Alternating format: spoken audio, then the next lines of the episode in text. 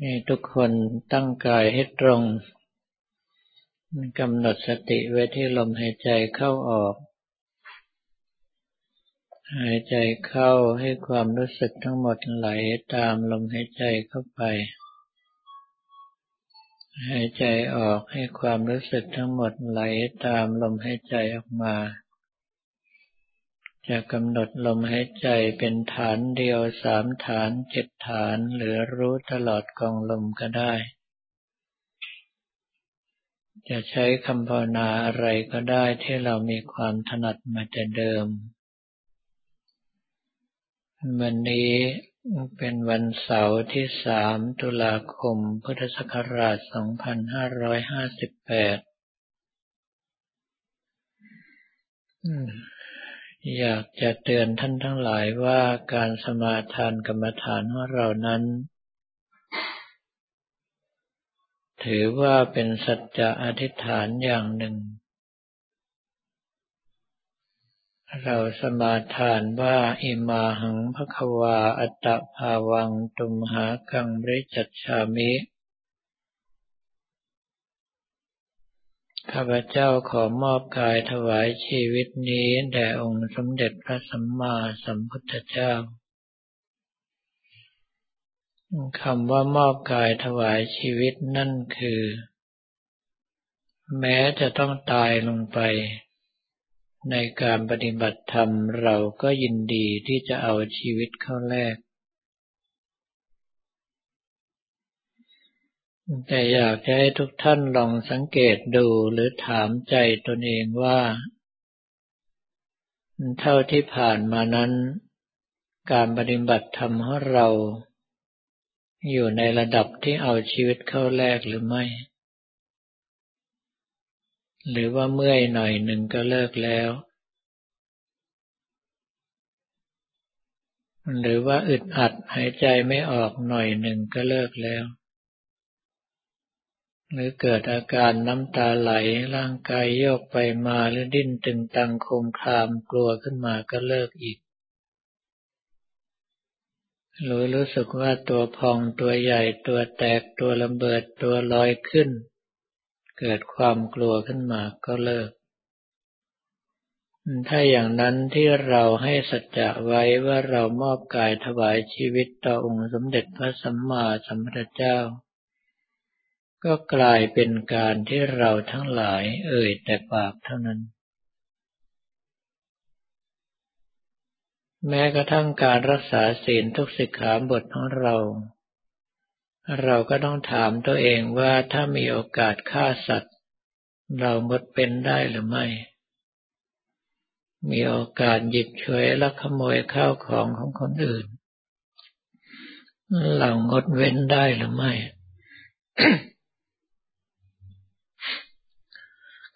มีโอกาสประพฤติผิดในกาม มีโอกาสในการโกหกหลอกลวงผู้อื่น มีโอกาสในการดื่มสุราเมลัย เรางดเว้นได้หรือไม่ โดยเฉพาะในเรื่องของสุราเมลัยถ้าหากว่าถึงขนาดติด ที่เขาเรียกว่าแอลกอฮอลิซึม ถึงเวลาขาดไม่ได้ แค่เห็นขวดสุรายังไม่ทันที่จะกินก็มือไม้สั่น บางคนถึงขนาดอาเจียนก่อนก็มี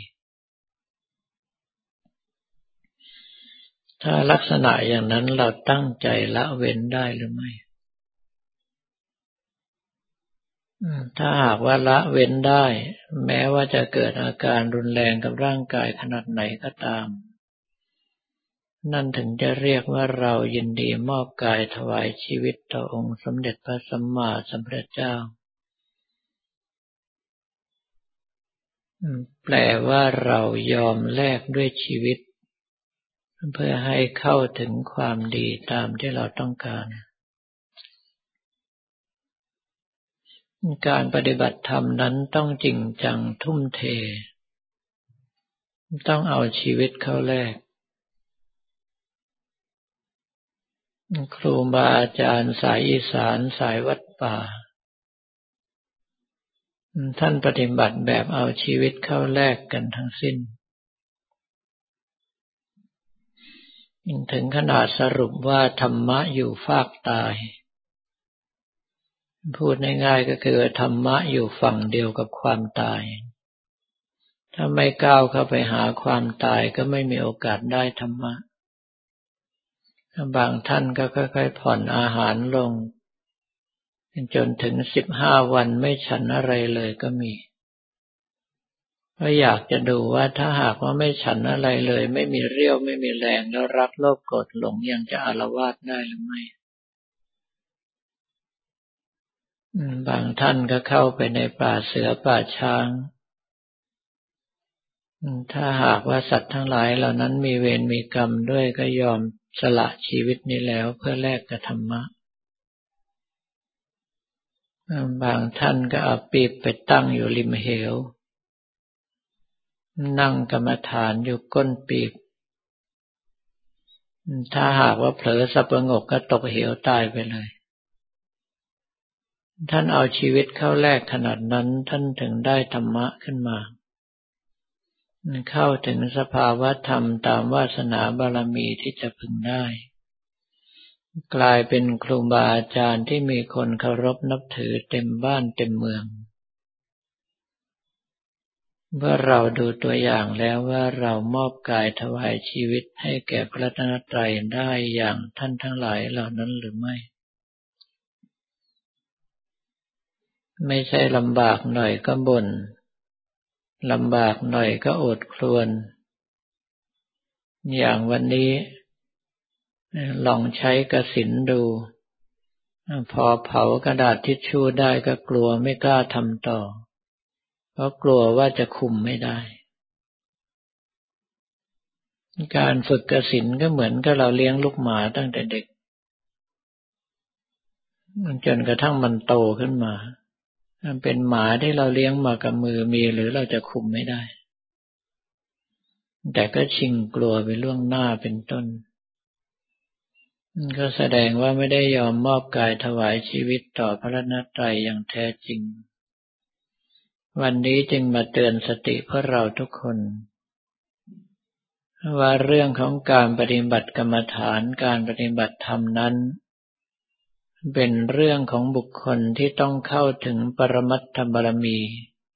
คือกำลังใจขั้นสูงสุดแล้วเท่านั้น บุคคลที่เข้าถึงกำลังใจขั้นสูงสุด ขึ้นชื่อว่าการรักการอะไรต่อชีวิตมากกว่าความดีนั้นย่อมไม่มี ท่านพร้อมจะสละชีวิตเพื่อแลกกับความดีเสมอ เราจึงควรที่จะจดจำและปฏิบัติตามแนวทางที่ครูบาอาจารย์หรือท่านที่ก้าวเดินไปก่อนได้วางเอาไว้ เพราะว่าถ้าทำได้อย่างท่านเราก็สามารถเข้าถึงธรรมอย่างท่านทั้งหลายด้วย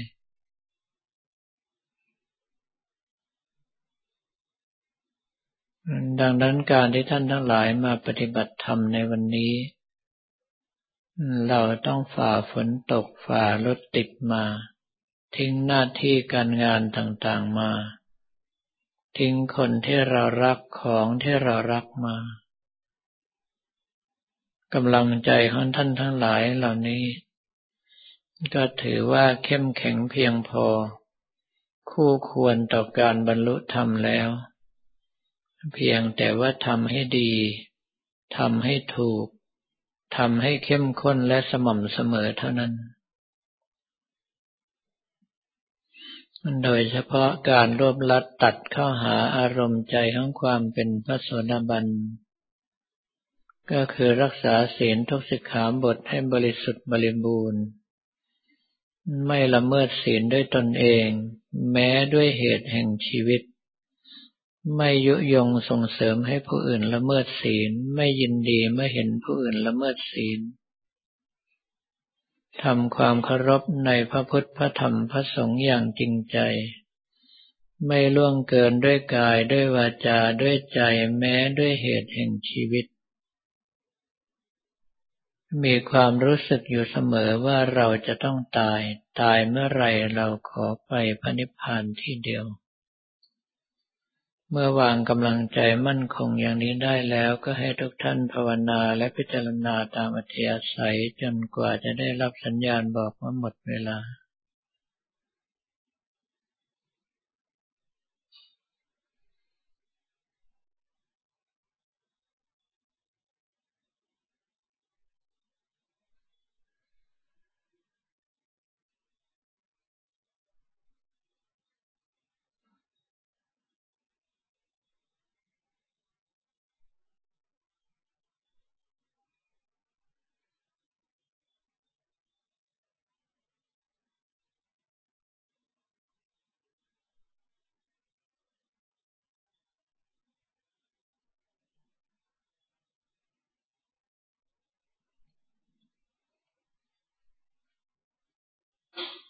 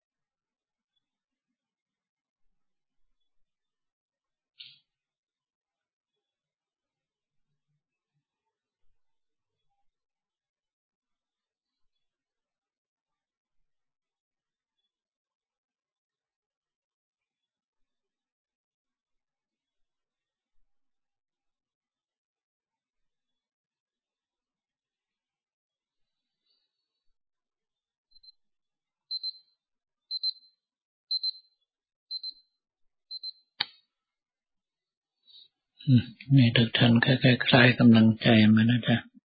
แบ่งความรู้สึกส่วนหนึ่งอยู่กับการภาวนาและพิจารณาของเรา ความรู้สึกส่วนใหญ่ได้ใช้ในการทำหน้าที่อุทิศส่วนกุศลละต่อไป